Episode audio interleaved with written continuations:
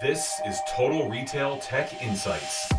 The content retail executives need to optimize their use of technology throughout their organizations. Hello, and welcome to this episode of Total Retail Tech Insights. I'm joined on today's show by Vic Drabicky, who is the founder and CEO of January Digital. And I'm Joe Keenan, the editor in chief of Total Retail. So thanks for joining me today, Vic. Hey, absolutely. Thanks for having me. So to get us started, um, why don't we just have a brief uh, background on your, a little bit about you personally and your career? I mentioned that you're the founder of January Digital. Tell us a little bit about uh, your career and, and then a, a, little bit also about what January Digital does. Yeah, absolutely. So I started January just short of about 10 years ago. Um, and, and it took me a while. I mean, I'm the most reluctant entrepreneur ever. There's not, you know, you read all these flashy, like I had this dream and I came to fruition. Definitely not the case here. I had no idea what I was doing for the first few years. Some would argue still, but what we built is something I think is pretty special. It's, um, we're about a half a consultancy and half an agency.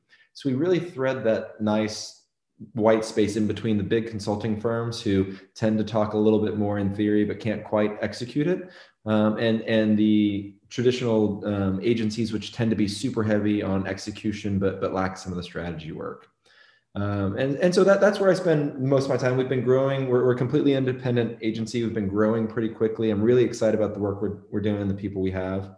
Um, outside of that, I've got two little kids. Um, they they keep me pretty busy most most of the time. Yeah. Um, and and that's that's kind of what I do. That's my thing. So, in terms of your clients for our audience, Vic, is it primarily all retailers that you work with? Do you work across different industries in terms of your client base?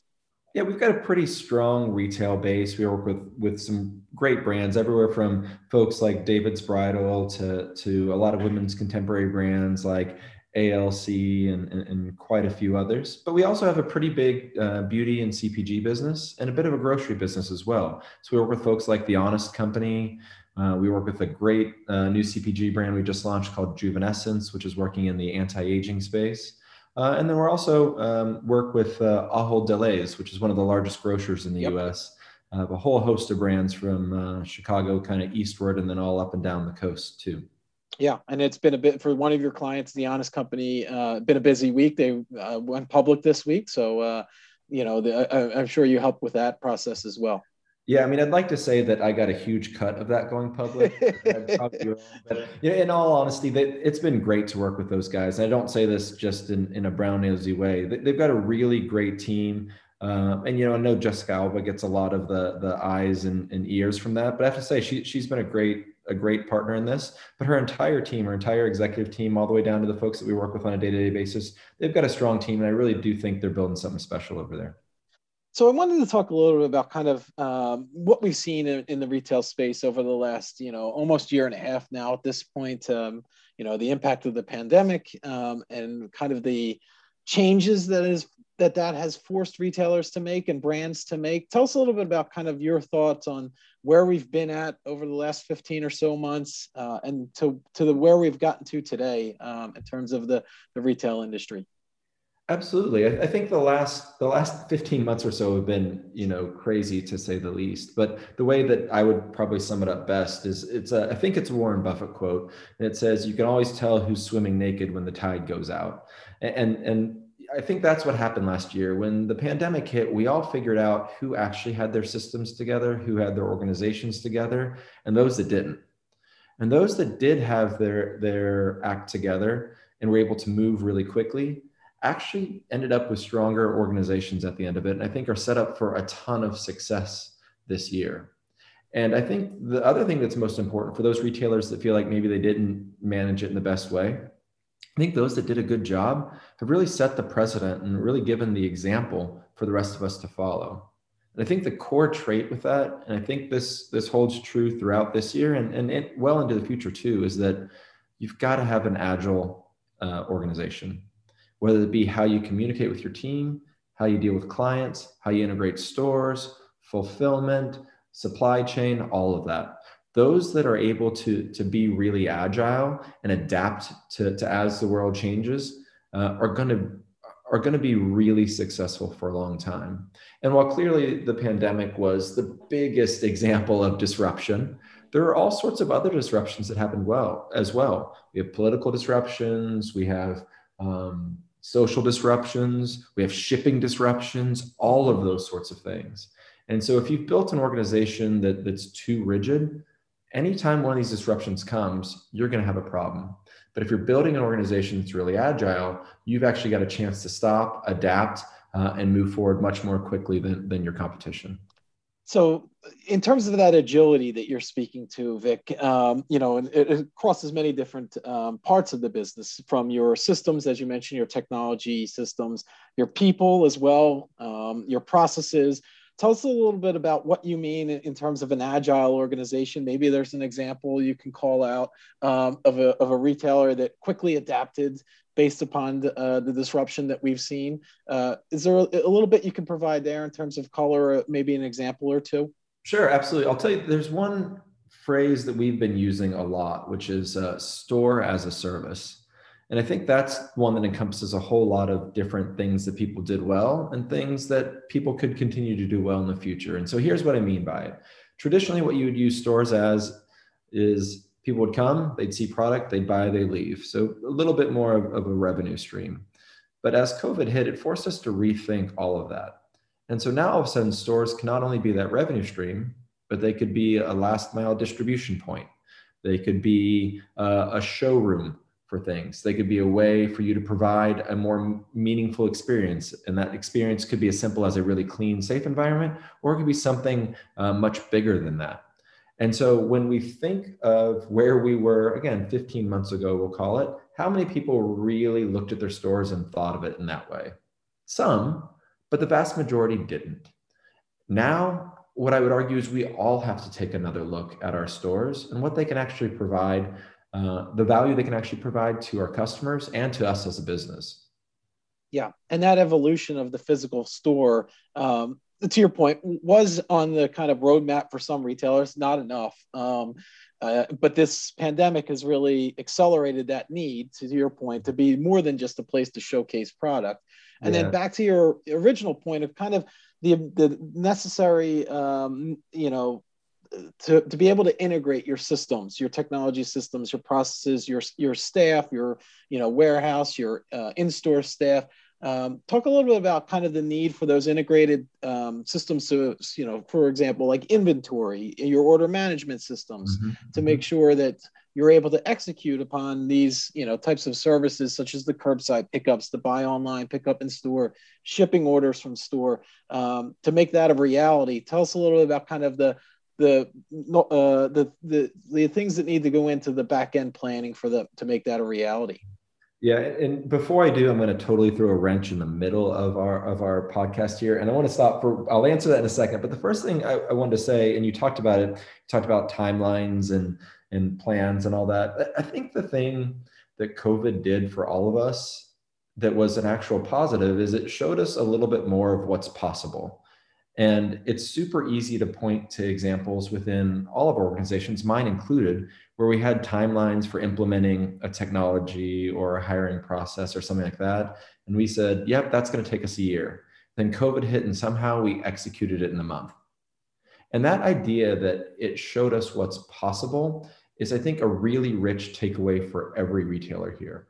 Now, does that mean every process should be sped way up and just crunch time? No, but what it does mean is, is now is a great time, and you'd argue you're we're even probably a little bit late to it, to stop and look at everything you have on your timeline and go, wait, is it really going to take this long or is it not? Is there a quicker, better, more effective, more efficient way of doing it? Maybe so. I think we owe it to our organizations to, to have that sort of um, deeper look at what we're planning and figure out why are we planning it? Can we do it better? Can we do it quicker, but not in a, I don't mean that in a harmful, yeah. you know, do do more work type way. But I think it's important for us to do that. And I think it's important for us when we take a step back from COVID to say there weren't many great things that came out of it, but I think this is probably one of those positives.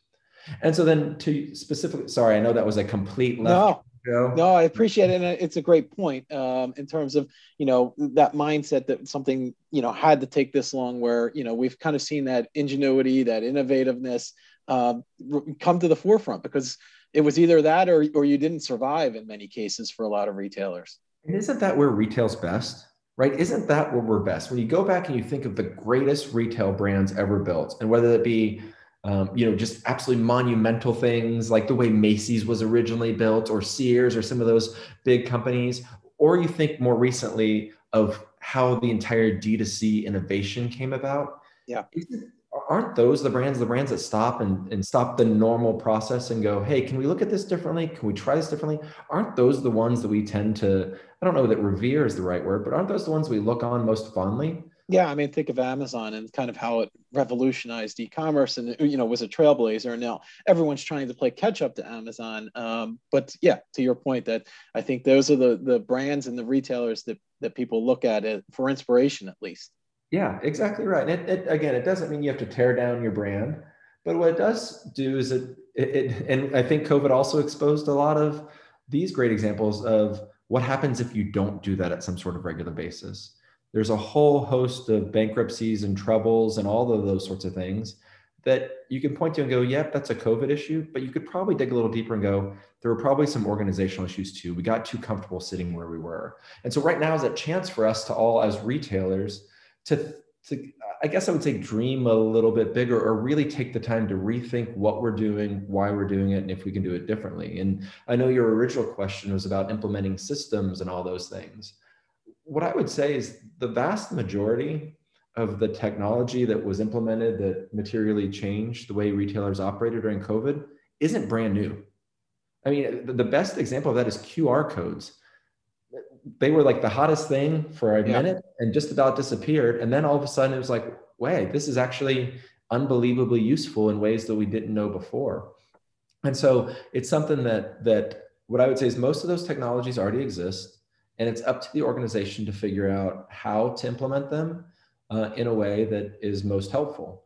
Uh, and, and again, just to kind of press the point a little bit more, whenever you're in a bind, you figure out what you can actually accomplish. COVID put us in a bind. We figured out how easy it was to actually, or how quick we could actually implement buy online and pick up in store and QR codes and fulfillment out of stores and all those things. Yep. Are there going to be bumps along the way? 100%. But you got to be willing to take some of those bumps otherwise you fall into the rut. And once you fall in the rut that's you know you're you're you've already lost um, you've already lost your ability to to be the best version of, of a retailer you can be.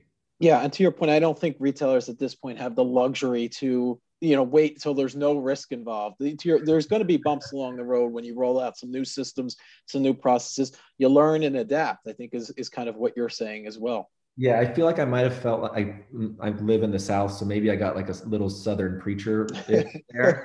um, but I'll, I'll, tell you, it's something that that we even at, at, January that we do quite a bit of too. What we tell all of our clients and all of our partners ahead of time, and everyone that works here too, is that we got to figure out what percentage you're okay being uncomfortable. Are you okay being uncomfortable five percent of the time, twenty percent of the time, thirty percent of the time?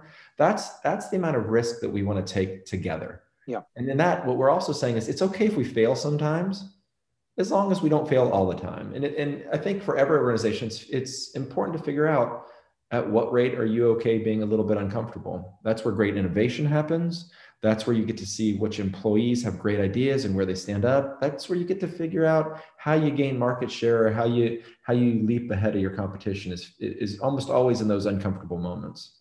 So we've talked a lot about kind of internally within the retail organization and what they've done to prepare themselves for almost I, you know this is a cliche this term is a cliche at this point but the new normal of, of the way consumers are behaving. So i want to take it on to the next step in terms of the consumer consumer perspective and what you're hearing from your clients through your own research uh, in terms of you know obviously there were there were major shifts in, in consumer behavior over the last year and a half or so I'm interested in your thoughts on where consumer is going next. What behaviors do you think are long term and are, are not going to go back to ways they once were?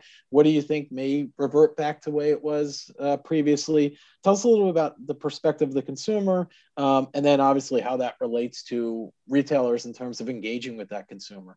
Sure, absolutely. So, I mean, I'll I'll give you my own sort of thoughts off the top of my head, but I'll also say that we're kind of backing this up with a bit of data here. We are actually in the process of finalizing some research with uh, with Coresight um, and with a few other partners that will be delivering um, in late May. Around I think it's May 25th. We'll be um, sharing all of that research with folks. We'll be hosting a webinar as well. None of it's gated. You don't have to give an email address or anything. We just want to try to get that information out. But we're doing a pretty deep consumer study on that right now. So I'll have more. Hey, here's exactly what's yep. going on in a couple weeks. But in the meantime, I, I think what I would say the biggest change for me that we've seen with consumers is that um, consumers expect a bit more out of out of what a retailer offers, whether that be around convenience or store experience or a reason to even buy from you. I think those were all things that were sort of under the surface a bit previously, and retailers could get by by not really addressing them simply because that's the way the world worked.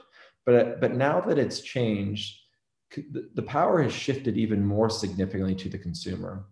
Um, and so I think those are the biggest things that we would say. If you have a, if your store experience consists of stacks of clothes just sitting on a table, that might not be enough anymore.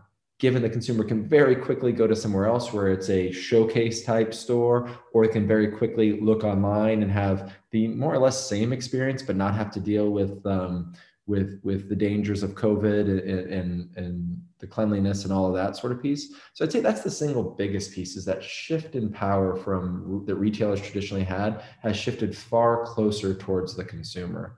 Um, and I think retail brands that adapt to that and realize that and allow their consumers to, to have that power um, and help meet clients where they are and, and the need that they have are going to be pretty wildly successful those that think that as vaccines roll out, we can just oh, reopen up the stores. Here we go. I'm, I'm not going to say that's like the end of their business because I think that's a little bit silly, but uh, I would think those guys are going to have a little bit more of a struggle. Um, yeah. And I would think over the longer term, that business probably isn't going to do as well as those that were able to adapt. How about your thoughts, Vic, in terms of uh, the migration of, of so many shoppers online and uh, and the, the future of the physical store? Do you see, uh, you know, you mentioned, um, you know, hopefully we're turning the corner here and vaccine vaccination rates are continuing to increase what do you see in terms of you know that online to offline split and how do you see consumers um, you know are they going to you know continue to stay online at, at, a larger percentage do you see the kind of the rebirth of the physical store what are your thoughts there i know i'm asking you to kind of read into the, or look into the future a little bit but uh, just curious for your perspective yeah, so I'm a digital agency. And so I'd be remiss if I didn't just say, yep, everything's going digital. Everybody pour your money into digital. Um, but I'm not, I'm not sure that that's necessarily the right answer. I'm a little bit conflicted on this one. Do I think people have shifted to digital in a high, at a much higher rate than anyone ever expected? Yes, we've got stats that prove that.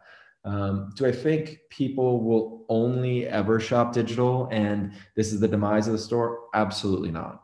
Do I think enough people have shifted to digital to where both digital and stores have to change? 100%. And so what I would say to folks are or is that you know we've already made we've already made the shift to digital. Consumers have already made that shift. And so to think that it's just going to disappear is is probably a little bit flawed. So i think it's going to stay at the extreme heightened level that it is right now? I don't think so. I think we're going to get back to it but i don't think so. Yeah. Stores are going to continue to play a, an important role and i'd expect stores to bounce back just a little bit as we continue to progress um, towards vaccines and all of that. Um, but the role that the store plays and the role that digital plays has materially changed. And I think it all comes down to the experience, regardless of the channel. Um, I think you were mentioning this earlier that you know the experience is what's going to win over the customer. There's and and there's you know so many options now that they they don't need to be loyal to one specific retailer or brand that they can they'll they'll simply switch. Um, yeah. So it comes down to the experience as well, no matter the channel. That's exactly right. And we actually saw that in in around I think believe it was Q3 of last year. There was research that came out that said consumers were more open to switching brands at that point than ever before. And so if you stop and think about what drove that, well, wait a minute. It was the experience I've had during the last six months of COVID. As a brand, did you stand up for the things that I wanted you to? Did you make it easy to shop with you? Did you kind of care about the state that I was in? Did you offer anything different than anyone else? Consumers had much more free time on their hands. And I don't say free time in a frivolous way, but they had much more time in front of the screen on their hands. And so if they were going to their normal old brand and it wasn't what they wanted, well, there was no harm in them going and checking out something else. It was really easy to do. And so now uh, that key change in consumer behavior has to change how retailers act. if we know consumers are more open to looking at other brands, then we have to more than ever give them reasons not to. A good web experience, a good store experience, a good delivery experience, a good um, a good company stance on values and and how you want to interact with whether it be politics or social or, or what have you. Those are all those are just even the baseline reasons to keep consumers with you. And so I think it's important for brands to stop and take another look at, at how they're positioned around those things so that when consumers aren't sure if they want to be loyal to you, it's very easy for you to tell them why they need to be. Yeah, and I think that's a good segue into the next question I wanted to ask is you you mentioned, you know, kind of taking stock of, you know, what shifts you've seen in consumer behavior and then how does your brand is how is your brand positioned against those changes and then adapting. So leads me into the next question in terms of what do you foresee, uh, Vic, in terms of the, the biggest opportunity um, that presents itself uh, looking ahead for retailers? Yeah, the the I don't know that I can boil it down to one key opportunity. Instead, I'll kind of go back to that theme I mentioned earlier, which is agility. The biggest thing for retailers to do right now is to stop and make sure that you are building agile teams, agile stores, agile companies because we're at this very interesting spot right now where vaccines are rolling out, but it's not fully out. And so we don't quite know what the consumer is just yet. And so if you're if you've put all your eggs in one basket and the consumer comes out of this looking slightly different, you're kind of in trouble. Or if you're set up for a way to not adjust based on how the consumer comes out of it, you're in trouble. And so whenever we advise clients, what we try to tell them to do is less here's an individual plan and more of let's do multiple scenario planning. And when we do that multiple scenario planning, we then add that agility and that flexibleness to the company, and, and that retailer can then adjust as the consumer adjusts. And, and the next the next six months is going to be really fun. Um, we get to see a whole different consumer. We get to see a whole different economy. We get to see so many different things. There's such a great chance for us to all enjoy it, learn from it, innovate from it, uh, and really position ourselves really well for the next for the next few years. To me, it's the most exciting time you could possibly be at if you're a retailer. Yeah. It just it, it just seems like we have so much opportunity in front of us, not only to have great financials, but to just rethink how we've approached things in the past. And um, I, that, that's what gets me really excited. Uh, and I know we talk to our clients a lot about. I'm just really excited. I mean, we, we work with David's Bridal, and and I have to tell you, like coming out of quarantine, talking to a bridal company about the huge influx of upcoming weddings, your mind can just really start going going wild. And, and so we've had a lot of fun talking with those guys and a bunch of others about what's possible. Yeah, that's a great a great example of a, of a retailer uh, that has an opportunity at hand. To your point, with its within its specific category. Um, you mentioned the value in being agile and that agility. What would you say to retailers? Um, you've worked with obviously a lot of retail clients, and they're coming to you for help. What are what are the biggest challenges that you see for retailers in establishing that level of agility that's necessary? And what would your advice to be uh, be to them to help them kind of change their mindset to, uh, in a sense? Sure, it's a great question. So um, the the way that we address how they change their mindsets is we use a very um, introspective auditing goal oriented approach. So, what we would always say ahead of time is let's audit where you are versus um, what, we, what we're seeing in the market. And that will help us identify where the gaps necessarily are. And now let's just, with you guys, with each client, let's go and set very clear goals of how we want to approach each of those pieces. And sometimes it's as simple as um, look, we just need to change how we evaluate marketing, and that makes everything easier, or better data delivery. And sometimes they're really hard where we go, yeah, your IT team has a nine month build cycle. That's probably not going to work for you in how you want to do that. So we've got to do some organizational change there. Hands down, the organizational change pieces are the hardest because they involve people and they involve people who are used to working a certain way. And a lot of times they're, they involve a company who's used to working a certain way for decades. And so those changes are always super hard. The easier ones, though, are things that are related to marketing or related to data or customer or those sorts of pieces. You generally can move more quickly and you can move more confidently because each of those pieces, whether it be your customer or, or, or your marketing, can be backed up with data really quickly. And so those are things that that I think clients get more excited about it's a little bit more tangible. Mm-hmm. they can see some progress they can build some momentum and they can be confident in that in that um, change they're making because they have the data to back it up. Yeah informed decision making i guess is, is kind of you know what you're getting at right? You said that in one sentence and i said it in like 45 no yeah but no, i think you, you, you set it up. I just I, I, I tried to think of a way to condense it and i think um, the way you explained it helped um, the audience in terms of of moving to that next step which i am going to um, close, Vic, I have one more question I wanted to, to get your thoughts on. Uh, we've talked a little bit about kind of the next big opportunity, um, and I want to end on a positive note. So let's talk a little bit about why you're optimistic uh, about the future of the retail industry. Um, what's uh, what's got you excited? Yeah, I, yeah, I touched on this a second ago, but like I'm, when we think of it, if I just take way outside, I don't even think of like retail. I think of we have an economy right now that all signs are pointing to, to a positive. We have a government who's willing to invest money to make sure the, the economy continues to stay good. We have a consumer who's anxious to get out. They're tired of being inside. They're anxious to get out. And so now, if we take those things, we say good economy, really strong consumer, and we think of that in retail, it's hard not to be excited. Then you start layering in uh, quite a bit of the innovation that we all did while we were while we were in lockdown, whether it be on delivery or supply chain or messaging or any of that.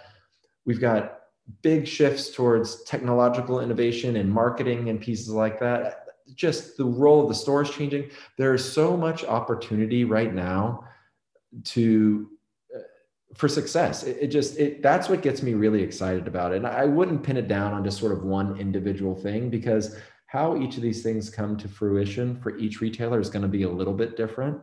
But just when you look at all those macro indicators, man, it's really it's really hard not to be excited about what the next you know six to twelve months looks like.